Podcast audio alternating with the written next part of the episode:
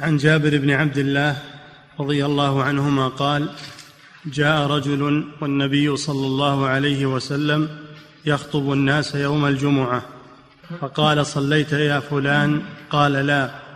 قال قم فاركع ركعتين وفي رواية فصل ركعتين.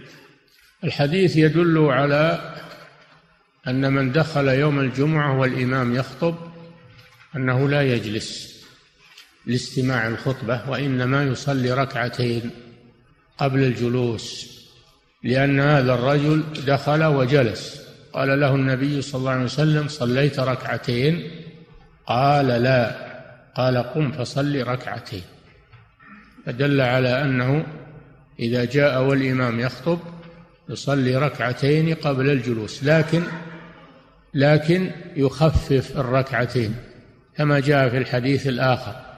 إذا دخل أحدكم والإمام يخطب فليصلي ركعتين وليتجوز فيهما.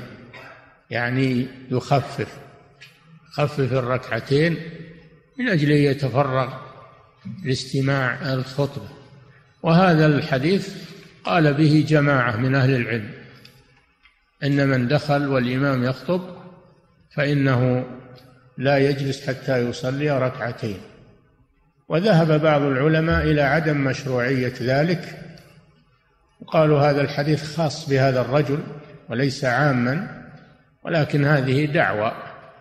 والدليل على العموم الحديث الآخر إذا دخل أحدكم والإمام يخطب فلا يجلس حتى يصلي ركعتين ولا يتجوز فيهما. فليس الحديث خاصا بهذا الرجل. وكونهم يرون انه لا يصلي يقولون لاجل يتفرغ لسماع الخطبة والإنصات. فنقول نعم هذا مطلوب ولكن هذا يكون بعد أداء الركعتين. هذه مسألة وهي التي ساق المصنف الحديث من أجلها. المسألة الثانية هي دليل على أن الخطيب يكلم بعض الحاضرين. يكلم بعض الحاضرين. وأن بعض الحضور يكلم الخطيب أيضا.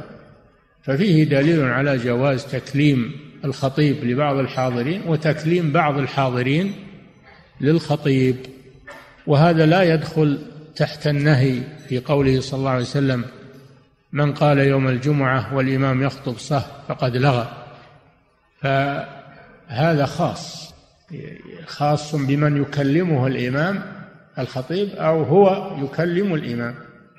قد دخل رجل والنبي صلى الله عليه وسلم يخطب وقال له يا رسول الله هلكت الأموال وانقطعت السبل وتأخر المطر ادعو الله أن يسقينا.